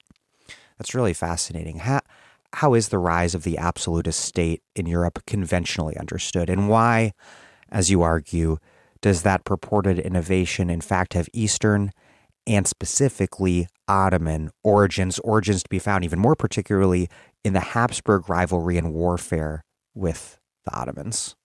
Yes. so this is the stuff that may get me in uh, hot water. I don't know, but uh, I thought I would be provocative and go for it. uh, I think I'm on um, relatively safe ground. I mean, here's the issue. In as I said before, European history is often studied as very self-contained, especially in my discipline, international relations, when we study uh, history of international relations. It's often European history and almost no mention is made of uh, anything happening to the east of the Habsburgs in the in the in the 16th century. Uh, they are this you know great uh, house controlling much of you know Europe, uh, and then their competitors are um, you know other European houses. But you know, if you take a proper assessment of 16th century, none of the other, you know, European houses were anywhere nearly as strong as the Habsburgs. Uh, I mean, they, they might not have, you know, liked Habsburgs, but they, they, they didn't pose a real threat to them, especially in the first half of the 16th century. What you have instead is right to the eastern uh, flank are the Ottomans, uh, who are already at this point, uh, you know, as you explained before, they have a strong claim to being or being on their way to universal empire. Uh, and then, you know, and to their east is like the, are the Safavids, and there's this whole world beyond, right? So, what makes more sense that the Habsburgs were only concerned of uh, with other European uh, houses because they could see into the future and they knew like uh, England was, was one day going to have, be like the British Empire and so on? Or does it make more sense from the vantage point of the 16th century that they were really preoccupied with uh, with the Ottomans, uh, who were their main rival in Europe and also in the Mediterranean, uh, North Africa, etc. So and then, you know, if your main rival is claiming to be a universal sovereign, a millennial sovereign, lord of conjunction, lord of time, the you know the ultimate ruler at the end of days, uh, I think that also like affects the kind of claims uh, that you're making, because as I said, you know the, the this language was transcultural. It wasn't specific to any religion. It was really cutting across so in the same places that the Habsburgs are trying to rule over, uh, as the Ottomans are claiming, you know, Eastern Europe, etc. And both sides, and both sides thought that the apocalypse was coming. Yeah, both sides thought the apocalypse was coming, the end of days. You know, this marked by this conjunction. So, so I think it really, you know, changes the language of, uh, you know, universal sovereignty on the Habsburg side. Of course, also on the Ottoman side. So the Ottomans were picking up stuff that Charles V, stuff he was doing, and they were, you know, doing stuff in. Suleiman was, you know, had this had this uh, crown made. I discuss. You know that wasn't. there are a lot of, by the way, hats and crowns in this book uh, for for those who are interested in kind of like a side history of that. That he wouldn't have made had he not been worried about, you know, uh, the claims of the Habsburgs. But so there is, I'm arguing, there's this um, resonance. You know, they they are in this competition, and that's that's changing the way that they are speaking the language of uh, sovereignty. But arguably, I mean, more so on the Habsburg side, because again, what's happening there is unusual, right? You are suddenly having in a in a landscape where you know you have elected um, monarchs and church, etc. Suddenly you are you have this person claiming to be at the center of it all, above above it all, above the church even, right? I mean, where is that coming from? That's that's sounding a little bit like Chinggisid sovereign to me. I mean, so I I I think again I'm not a proper historian, but I think one could be provocative and say he wouldn't have gone to these lengths if he didn't have the example of these other uh, other rulers to his east making these types of claims. And then, of course, that sets into motion a chain of events in European history where, you know, you have other upstart houses reacting to the Habsburgs and making their own, you know, arguments and these patterns of confessionalization and so on. So, um, at least it's something to think about. I think uh, how European history would have gone if if it was what it was imagined to be. If Europe was an island, never influenced by anybody else, I think European history would be very different. I'm Aziz Rana, and you're listening to The Dig, a great place for analysis about where we are, how we got here, and what can be done. It's my favorite podcast, and you can support it at patreon.com. This episode of The Dig is brought to you by our listeners who support us at patreon.com and by Phenomenal World, a publication run out of the Jain Family Institute that puts out rigorous and clarifying research and writing to help you understand the complexities of the global political economy. Phenomenal World has featured many excellent dig guests like Tim Barker, Melinda Cooper, Femi Taiwo, Daniela Gabor, and Isabella Weber. If you're looking for deep analysis of things like the politics of monetary policy, the relationship between financial capital and development in the global south, how organized labor lost the construction industry, how the IMF is making it hard for poor countries to decarbonize, the way US dollar hegemony shapes global politics, and so much more, visit phenomenalworld.org and subscribe to get their original articles and their weekly newsletters of relevant research and writing. That's phenomenalworld.org. Head there to read and subscribe. I'm ad libbing this into the ad, but so you know, it is a really good publication, and I will put a link in the show notes.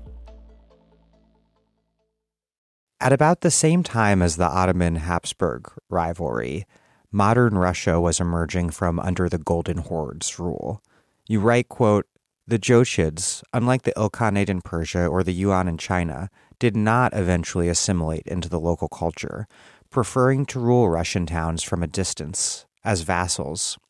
This governance choice strengthened Muscovy over other principalities as they collected tribute and taxes in the name of the Khan. What role, then, did Jochid rule play, if any, in shaping Ivan III's brutal, and in the case of Ivan IV or Ivan the Terrible, extremely brutal rule. You because you write, quote, absolute power was not assumed to be natural in the Russian context. To the contrary, princes, boyars, and even the church, not to mention other cities such as Novgorod, had considerable independent authority in Russia at the time Ivan came to power. The idea that absolutism or autocracy comes naturally to Russians is as false as the idea that it comes naturally to Muslim societies. To what degree did Mongol heritage shape Tsarist Russia, and, and to what extent did the Rurik dynasty innovate a new and more brutal form of rule? So, this is in line with what I was saying earlier how you know Islam had uh, developed its own separation of religion and uh, political rule before uh, the Mongols came over, and so we associate you know Islamic rulers with you know autocracy, but actually that's an innovation that happens uh, post. Well, autocracy is a lot of term. Let's say centralization is an innovation that happens uh, post uh, 13th, 14th, 15th century. So I'm making a similar argument about uh, Russia, and obviously, like you know, uh, there is this this idea, you know, often this argument often made about Russia that you know Russians love autocracy or like this is like their natural state. But actually, if we look at the history, just as in any other geography, there are experiments in centralization and then there, there are experiments in uh, decentralization. Uh, so this is not in any way like which which one is going to have the upper hand. I don't think is predetermined. So what we're seeing in post Golden Horde is is the influence of you know the Chinggisid model on uh, Russian cities, especially Muscovy and of course this is a you know big debate in Russian historiography, like the degree of influence, especially because you know there were long periods of silence. You know there was this idea of like the Mongol yoke, and as we discussed with the Ming, you know once the Mongols had been the yoke had been thrown off, Moscow is supposed to have become you know its own thing, like ex, you know example of Russian culture, but just as with the early Ming, we, we can see the influences of the Chinggisid sovereign model on Muscovy. Uh, so again, you know, we ha- we see this centralized model, Ivan the Third, but then especially Ivan the Fourth, you know, claiming all this power in their person. And again, they are, you know, R- really to run a regime of terror through. I don't know how to pronounce it. Oprichnina. Yeah. Um, yes. So this is exactly say like this period of I thought yeah there's no better way to describe it it really is a reign of terror very modern in some ways um, Yeah. So, but I mean, I'm I'm I'm not arguing that the the this period of this reign of terror where like Ivan the Fourth like destroyed like enemies and you know sacked cities and you know this you know essentially you know um, created a state of exception that was necessarily like the Mongol influence. I think you know again you know there's like an amalgamation of different factors, so, but certainly like the centralization uh, of authority in in the Tsar. So there's like this rethinking of the Tsar. I mean, the, the Caesar. You know, that word is from the Roman timeline, but uh, the Khan. I mean, there's also like a degree of Khanness to the to this uh, type of rule, and again, you know, again, influences of also Christianity. I make the argument that you know certain xenophobic or repressive aspects of uh, the rule in this period was more like Europe in that period uh, and earlier periods rather than, or like European Christianity. Uh, rather than it was like the Asian model of, as, as we discussed before, like letting people be because you don't care, you know. Um, so that's it's a it's a mix and not a particularly good mix, I think, for the people living in that period. But you, you certainly can see the influences. So, I mean, one of my arguments in that chapter is in the 16th century, you have a globalizing world, which has its in its core not Europe as it's usually assumed, but you have these uh, West Asian empires from Ottomans, Ottomans, Safavids, Mughals, Uzbeks, uh, that are controlling a majority of the world's economy, a third of the world's population. This is really the core of the order, world order in the 16th century. And they have very strong Chinggisid influences, especially in the first half of the 16th century. You have the Ming, who have moved away from this Chinggisid model, but they are still not entirely uh, not influenced. Uh, you have, you know, the uh, little khanates in Central Asia that are still operating with these notions. And then in Muscovy, you have another uh, major house that's acting in many ways, not entirely, but in many ways, like a Chinggisid house. And then, of course, in Europe, you have the Habsburgs who are getting influenced by this. So it's a different reading of 16th century rather than, you know, uh, a story of like European rise. I mean, Europe will rise later, but uh, if you if the world had ended at the end of 16th century, uh, you know, it wouldn't, you know, uh, the story would have, you know, would have been understood differently. The post Timurid empires that you write about were hit hard by a world order shaking crisis known as the 17th century general crisis even though the Ottoman Empire lasts through World War One, Ottomans in the 16th and 17th century, and then later Turkish historians looking back, saw this period as the beginning of the end, a period of decline. And the Mughals likewise were consumed by declinist narratives. You write, quote, Note that what is considered to be the root cause of decline by Eastern observers of their own polities, depersonalization of sovereignty, increased bureaucratization increased bureaucratization of the state, and so on, is precisely one of the explanations given for progress in European historiography. In Europe, far from being associated with decline, such developments have been hailed for ushering in an age of enlightenment and rational state behavior. How do we square these circles? How do you square those circles? And then what was the 17th century general crisis and why why did it damage the 16th century world order given that many of the particular polities not only endured, but went on to, in an objective sense, to continue to thrive? So, the you know we've talked before about these periods of crisis uh, punctuating the you know the end of the these world orders as I've described them, causing fragmentation. You know, 14th century mid 15th century and so on. But those were shorter periods of disruption.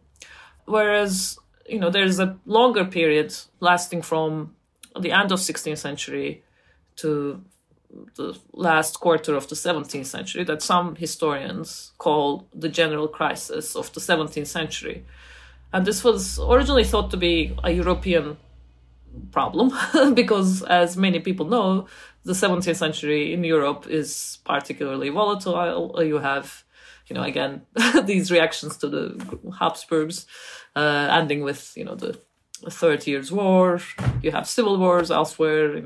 Um, yeah, so it's, but then, you know, increasingly there's been a recognition that it wasn't like nobody was, at least in the Northern Hemisphere, was doing great. You have, you know, time of troubles in Muscovy, uh, succession crisis, essentially. You have rebellions uh, in the Ottoman Empire, like really severe, decades lasting uh, rebellions. Uh, and, you know, you have the end of the Ming in China.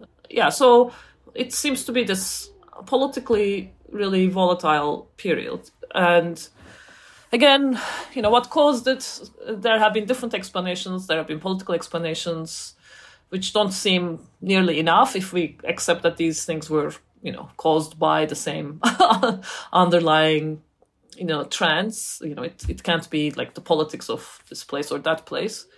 Uh, there have been financial explanations, you know, the impact of, uh, you know, New World silver, you know, the residual impact on world economy, etc. But lately, historians have been favoring climate change as an explanation because this was the peak period of what's known as the Little Ice Age, this period that lasts from around, you know, 13th century to the 19th century to the Industrial Revolution.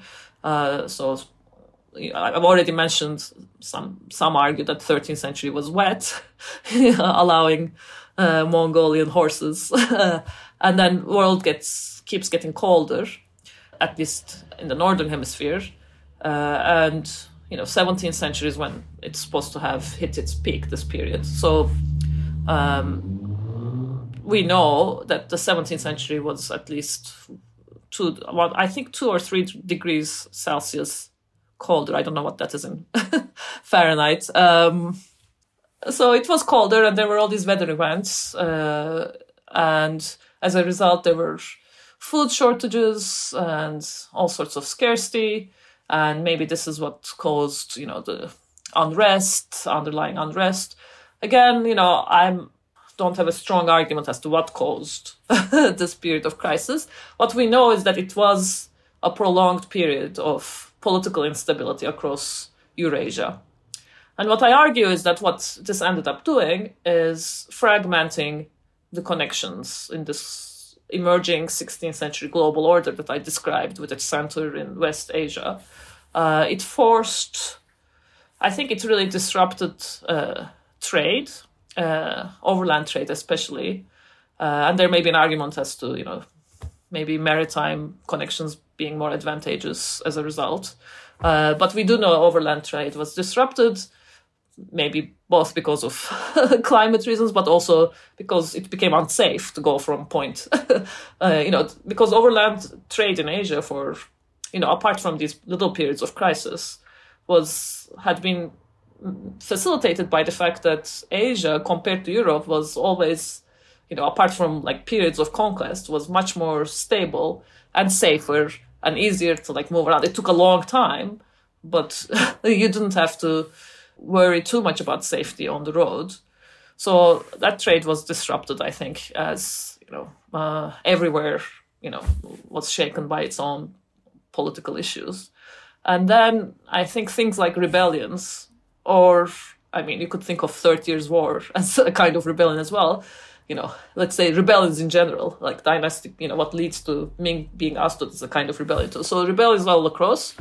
Uh, that forces everybody kind of to turn inward.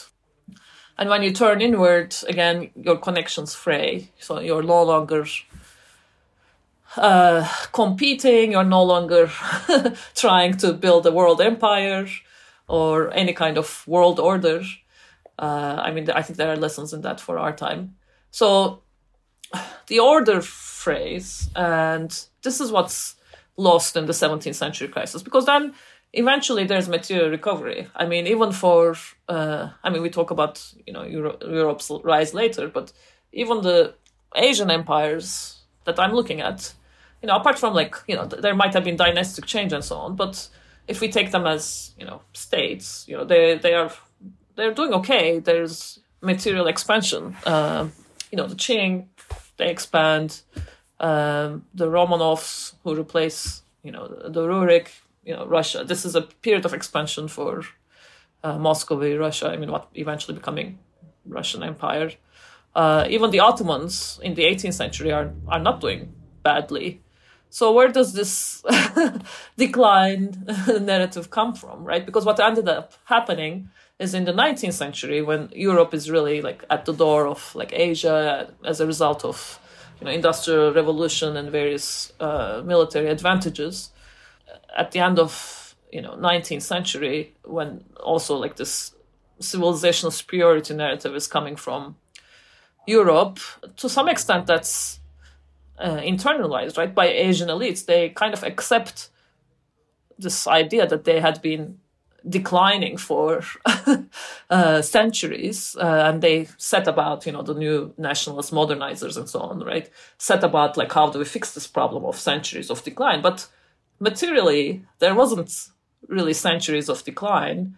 What you have is maybe even de- deindustrialization that happens in like 19th century. So you have relatively parallel stories. The, which flips, or like the Great Divergence, as they call it, like in the 19th century, so why did they believe it? I think it's they believed it. I mean, that brings me to your first question. They believed it because something was lost in the 17th century, and there were these debates. You know, it was a period of crisis. There were these debates about, oh, are we declining? So it seemed like, and what was lost is this a particular kind of world order uh, held together in these like uh, by these shared notions of universal sovereignty and so on uh, and as they settled into another way of being, you know, there were a lot of people writing, like in the Ottoman Empire and so on, right? Writing, you know, this is decline, like the the Sultan, you know, is weak, you know. But actually, you know, in European history, that's considered like a positive thing because they're not coming, they're not operating with the same norms of like what con- constitutes weakness uh, and so on. So it's like a lot of things come together to create this narrative of uh, centuries of decline when it's really decades uh, of maybe being surpassed uh, economically, materially. As you've noted, each world order in your book ends thanks, at least in part, to what you call a structural crisis. Quote, underlying all of these general crises were structural pressures. The benefit of longue durée hindsight coupled with a global vision, allows us to see that political turmoil during these crises and during the ensuing fragmentation of the existing order was not really caused by specific great house rivalries or power transition, i.e., the things IR worries most about as being corrosive to order, but rather structural dynamics such as climate change, epidemics, demographic decline, monetary problems, and so on, i.e., the things IR has not worried at all about until recently. Why, by contrast, do you argue that rivalries are in fact constitutive of order and constitutive of what you call the ecumene underlying any given order rather than a threat to that order? And why and why does a world order's reproduction rely on an ecumene? Yeah. So by ecumene, I mean like the shared norms that uh, connect uh, successive world orders. So like in our I mean, our modern international order, I mean, we could say we're in the post Cold War order, or, you know, sometimes called the liberal international order, or maybe we're even out of that, we're in the next, whatever, it doesn't have a name. Uh, but that's still connected to the Cold War order. Uh, and before the Cold War order, we had the, you know, the European concert system and the, you know, so they are linked to each other in recognizable ways because they share certain norms about you know their understanding of sovereignty which is linked to territoriality linked to you know national self-determination even if it's you know violated in practice there are these ideas of like what justifies sovereignty or how a great power acts. You know that you know it's that as as the orders change, there is still a continuity that's organizing them, uh, normative continuity, and making them somewhat similar to each other, uh, or at least overlapping in recognizable ways. So, I was arguing, you know, by studying Asian Eastern world orders, it helps us realize that uh, you know what we you know we, we think orders are undermined by rivalry, great power rivalry, but actually great ri- power rivalry can help reinforce deep norms. Uh, so it may be actually constitutive of order. I mean, the, the, the clear example of that is, you know, again, you know, Cold War. Uh, you have the U.S. and the Soviet Union, and they are great rivals, right? They have different ideologies, uh, but at the same time, what they agree on reinforces uh, that deep norm. Uh, I mean, they agree on the fact that you know great powers are at least officially not empires. they agree that great powers have like spheres of influence. They agree on you know at least they agree that material material progress is the sign of a great power, thus the kitchen debate between Nixon and Khrushchev. Exactly. Or, uh, you know, the arms race. And, you know, so th- there's a lot that they agree on as they seem to, as they seem to disagree on a lot. And I think maybe it's Bourdieu, I, am not sure, who said like the greatest orthodoxy is like, uh, is created by a seeming like yeah, binary.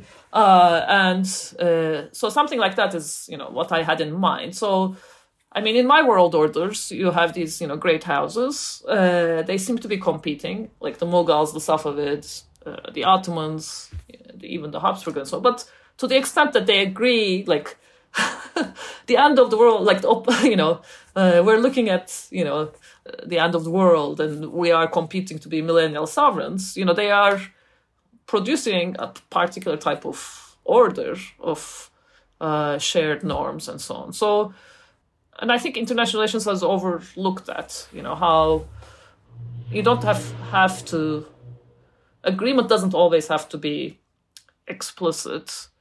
Uh, and often, like rivalry is made possible by being very similar in a lot of ways. Otherwise, you're not really, you can't really compete. You know, if you're very, very different in how you do things uh, then you wouldn't be, you know, you wouldn't be competing. There's a tacit but very powerful agreement on premises. Yes, exactly. Uh, that are na- that are naturalized and normalized and assumed yeah. to to not be, you know, contingent at all.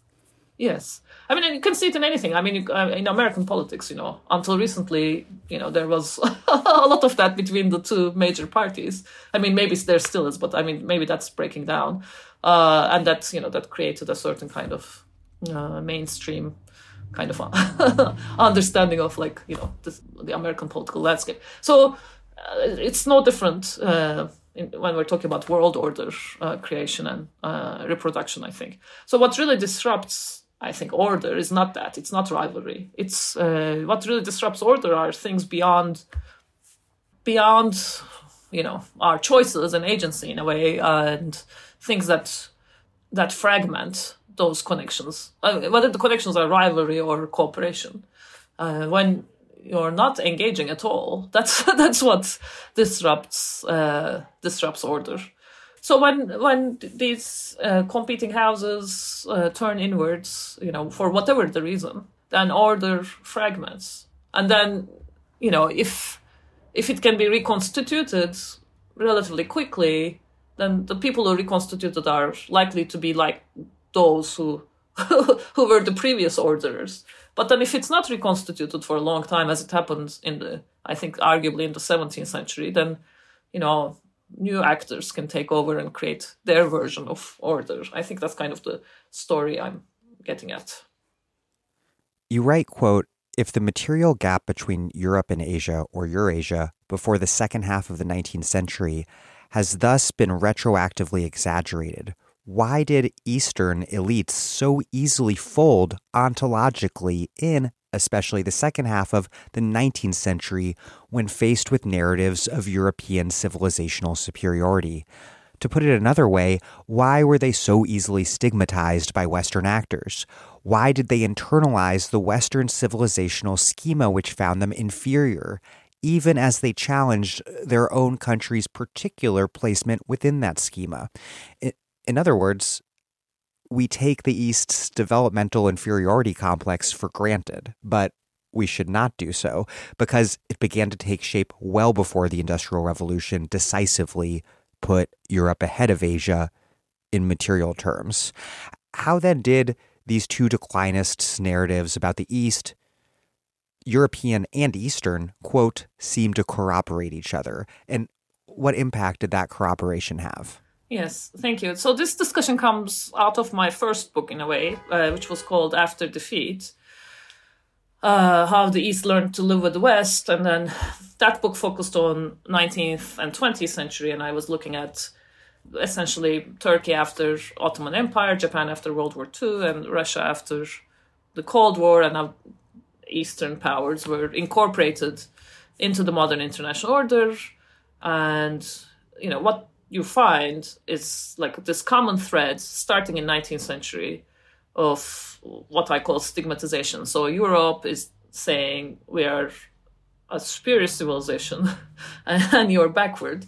And there seems to be, I mean, the elites in these settings don't like this, obviously, but they seem to agree that there is a civilizational hierarchy and they often you know challenge you know we're not at this uh, rung of the ladder but we're here or you know we're actually europeans or something right? So there is uh, there is internalization of uh, these social hierarchies as they are being spouted by like Europeans at the end of 19th century, which of course is like particularly uh, uh, race, race, racist and you know problematic period in you know European thinking as well. But after you know I finished that book, it became kind of a puzzle for me in my own mind. Like, I mean, I knew that this was a commonly shared reaction across uh, Asia, like internalizing the stigma uh, of civilizational decline and backwardness. And it was part of modernizing narratives everywhere. But then I thought, well, why should it be so? Because if it's true that, you know, Asia was for, for the first time connected by Europeans into one international order, right? Because that's the story, we, the story we tell. Like Europe, uh, Asia was regionalized. All uh, Asian activity is regional activity, and it's only Europe and the West that uh, links Asia with the global order. If that's the case, like why should they have this uniform, almost uniform reaction? Like they should have much more varied reactions across uh, across uh, the continent. So I thought, well, what explains the similarity? You know, why why are these stories similar and that's that's what got me thinking about this book project like wanting to explain uh, the similarities across asia that i thought were unexplained and then i ended up going all the way back to the 13th century. But uh, i mean to come back to your question uh, what's happening i think is uh, as i said in the 19th century there is this crisis of confidence and then you know in order to explain it you know the there's kind of a latching onto existing narratives of of decline. And often you know the existing narratives of decline are to be found in the 17th century even though there is there is period of there's a period of recovery material recovery in the middle. So then you know that those older narratives of decline are put back into circulation I mean, this certainly happened in the Ottoman Empire. You know, the, a lot of this stuff was printed. You know, the debates in the 17th century. The Sultan is weak. You know, he's being led by like the women in the court or whatever. You know, that's uh, that sort of. Uh, so, and then that becomes. You know, that seems to corroborate what the Europeans are saying about this. Uh, there, there have been there having been like centuries of decline, even though you know what what the 17th century observers are are bemoaning as causes of decline are the same things that in European history are are held uh, to be you know positive steps in the development of you know rational uh, state you know weakening of like uh, the power of the uh, absolutist court. So yeah it's I, I don't know. I mean readers will have to look at the book. It's it's a bit of a convoluted story, but I think one that's very interesting. Uh, and again, there are lessons for you know present day there as well.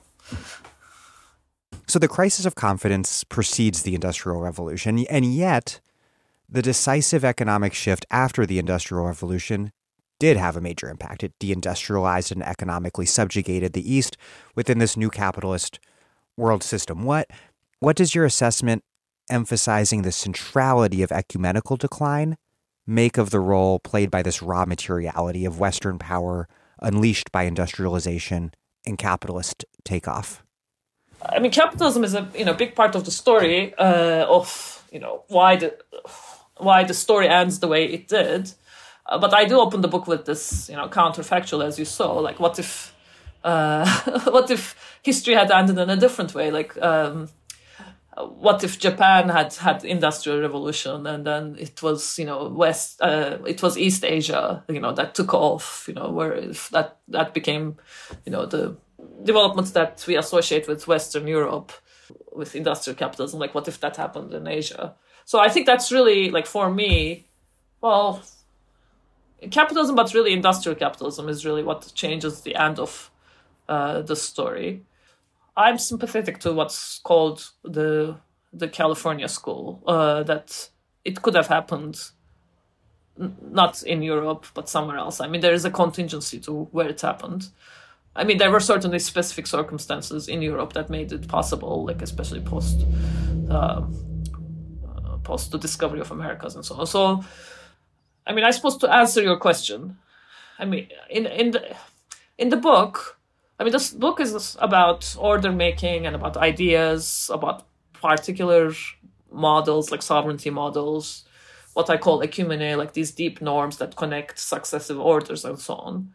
But in um, in terms of like turning points, uh, I do emphasize what I call like structural pressures and also like materiality like so whether that's industrial capitalism or industrial revolution and so on. Uh, all of that stuff is very important to my narrative. Uh, at the same time like how their impact uh, and how people react to you know those developments have to do with the kind of ideas and norms that they're, they're operating in. So the two are connected. And even though i emphasize more like what's happening in the realm of ideas I'm not at all discounting what like what's happening in the realm of the economy and other other uh, realms of materiality. Along those lines, how, how do you differentiate a world order from what Marxist world systems theorists, and there are, as you note in your book, diverse and divergent, you know, sets of scholars here, uh, that world systems theorists have called the world system. How does how does a world order compare to a world system, or are they synonymous? I mean, they, they are similar. I, I think world system theorists have done some of the best work in terms of, you know, pointing to the parts of global history we've forgotten about. I mean, not so much Wallerstein. I think he was a bit too Eurocentric, but uh, others have I mean, they've been writing for like decades on how connected the world has been, and you know, it's all there. So, I mean, due respect, I'm, I'm not. in some ways, you know, I'm telling the same story, but emphasizing uh, uh, different aspects of it. So, I'm more interested in these, you know, because what I'm really interested in as a uh, as a theorist is, you know, sovereignty and order and you know the uh, ideas people have about sovereignty and order these patterns of centralization and decentralization and so on. So i'm emph- emphasizing those aspects of it. But of course underlying all of that uh, is, uh, economic relations uh, as well. So i'm yeah. Yeah i'm i suppose i'm more on the like the Weberian side of the equation, but I, I also very much respect what what they have done. You argue that the, the reigning great power hegemon, that being the United States, is not key to the perpetuation of the present world order. What what would it mean then to pass from this world order to another one? Yeah, and uh, I mean, it has to do with these, you know, deep, uh, deep norms that organize the way we think about world politics, and this is why, you know, you you opened with the question of like, what do we learn from this history of uh, Asia? Uh, and I said, you know, we forgot this history. If we forget this history, like, what does that mean? Like, we can't even imagine forgetting. um, like this Western-centered uh, international order, but I mean, to move to a truly new world order, I think would require a, an ecumenical shift, right? A different way of organizing sovereignty, the world being centered elsewhere other than the West. I mean, what I was trying to say to my fellow IR scholars is, you know, we, we the debate is often, oh, you know, China is rising. China you know, when China is, you know, surpasses the US, it's a post-Western world. But it it doesn't have to be. I mean, we have, as you know, again to use a domestic analogy, you know, we have situations where women or uh, minorities come to positions of power, and it doesn't really change the underlying organization of of of the order, right? It like the norms remain in place. It may weaken those norms, but it may strength it may strengthen the norms sometimes. it may strengthen them, you know, by creating a, a certain backlash or yeah. So um, you know, truly post post Western post Westphalian world, I think requires something like what happened to my world orders. they became they fragmented, and then something else arose in their place, and then they were almost erased from history. And it's possible, you know, we could be looking at another century of general crisis. Again, I, all of the factors, you know, we've discussed are seemingly at play. Uh, there's increased fragmentation in our order. Uh, increasingly, you know, everybody's turning more inward. Yeah, so that sounds like a recipe for order fragmentation to me. Uh, then maybe, you know, I'm, I'm, I don't want to sound like I'm necessarily wishing for this, but it is possible that you know we may be nearing the end of this particular ecumene. Yeah, you just said that you're not necessarily looking forward to this. It's just something that that's happening, perhaps. And you note that the normalization of Asian decline narratives have not only been imposed from the West, but also or from the East prior to actual objective decline, but also by nationalist post colonial successor states. And you write that today it is, quote, not only mainstream IR that is constrained in its imagination of a post Western future. Critical scholars of especially decolonial sensibilities may think they know what such a future looks like because they often advocate for it. However, they are also working with ahistorical assumptions. How do critics of Western domination mirror its champions in their demonization of the West and idealization, romanticization of the non West. And what sort of consequences does that have? How does that cloud our thinking about how to move forward in these extremely uncertain times? You know, the, the traditional, like the Whiggish version of history was, you know, about um, you know Europe bringing civilization to the rest of the world, I suppose. Uh, and then now, you know, increasingly there's been you know uh, criticism after criticism, and the historians we work with are Eurocentric, but often you know that turns into saying, you know, everything is um, the West's fault or Europeans' fault. Uh, and I think both kind of center the West uh, or Europeans in history. Uh, and to truly, truly move beyond uh, Eurocentrism, uh, I think we need to realize not everything has to do with with Europe or the West, and there are you know good and bad, bad actors in Asia as well. I mean, my book is a story of empire building. I'm not advocating for it. You know, it's not like oh, like Europeans had empires and how great and like asians also had empires how great. It's not that you know. It's uh, they were also like very brutal. I mean in some similar ways and some different ways. Um, but, but the empires did facilitate you know exchange and so on. So and they created shared histories. So that's not like an empire apology it's like uh, you know a fact you can see so um yeah, I think also, you know, we are all, as I mean, another thing that I'm trying to convey in the book, we're all shaped by our experiences, whether we like them or not, whether we embrace them or not. And our world has been shaped by the West for a century and more. So, this idea that, you know, if Western domination ends, you know, uh, like authentic uh, Eastern civilizations will reemerge or something. I think that's or like idealization of the East or like the non-West, you know, because there's not, you know, these are not everybody's. Everything is relational. Like right, there isn't like a pure East waiting to be rescued or to emerge from like the shadows. Like it's part of the same hundred year old, two hundred year history. And there are a lot of things I think that have to do with problems of the nation state that at least in asia like you know people were headed that way anyway i, I don't think it it really took uh, europeans to push them in that direction um, so yeah i mean to make a long story short world politics it's complicated and they're good and bad actors everywhere and also depends on your perspective like right who you think is a good and bad actor is so i don't think we should you know, I agree, like, at least in my discipline, international relations, the history has been very Eurocentric. But the solution to that is not to say, you know, just to say that.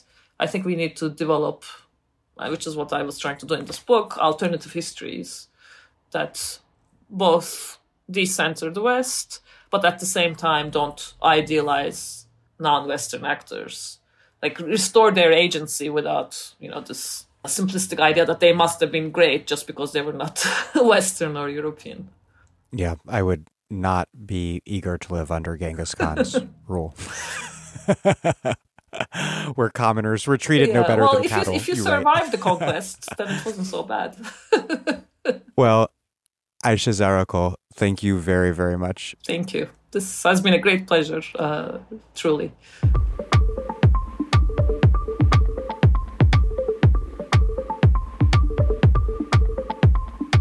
Ayşe Zarakol is a professor of international relations at the University of Cambridge and a fellow at Emmanuel College. She's the author of After Defeat How the East Learned to Live with the West, and her new book that we discussed today, Before the West The Rise and Fall of Eastern World Orders. Thank you for listening to The Dig from Jacobin Magazine. As Marx once said, after noting that there is something in human history like retribution, and it is a rule of historical retribution that its instrument be forged not by the offended, but by the offender himself. While other podcasts have only interpreted the world in various ways, our point is to change it. We're posting new episodes every week. The Dig was produced by Alex Lewis and recorded at WBRU in Providence. Music by Jeffrey Brodsky. Our communications coordinators are Tamuz Frankel, Gemma Sack, and Mariel Solomon. Our senior advisor is Thea Riofrancos. Check out our vast archives at thedigradio.com. Follow us on Twitter at thedigradio, and please do find us wherever you get podcasts and subscribe. If it is on iTunes or wherever, please also rate and review us nicely. Those reviews help introduce us to new listeners. But what really does that is you telling other people about the show please make propaganda for us and do find us at patreon.com slash the dig and make a monthly contribution to keep this operation up and running strong even a few bucks a month is huge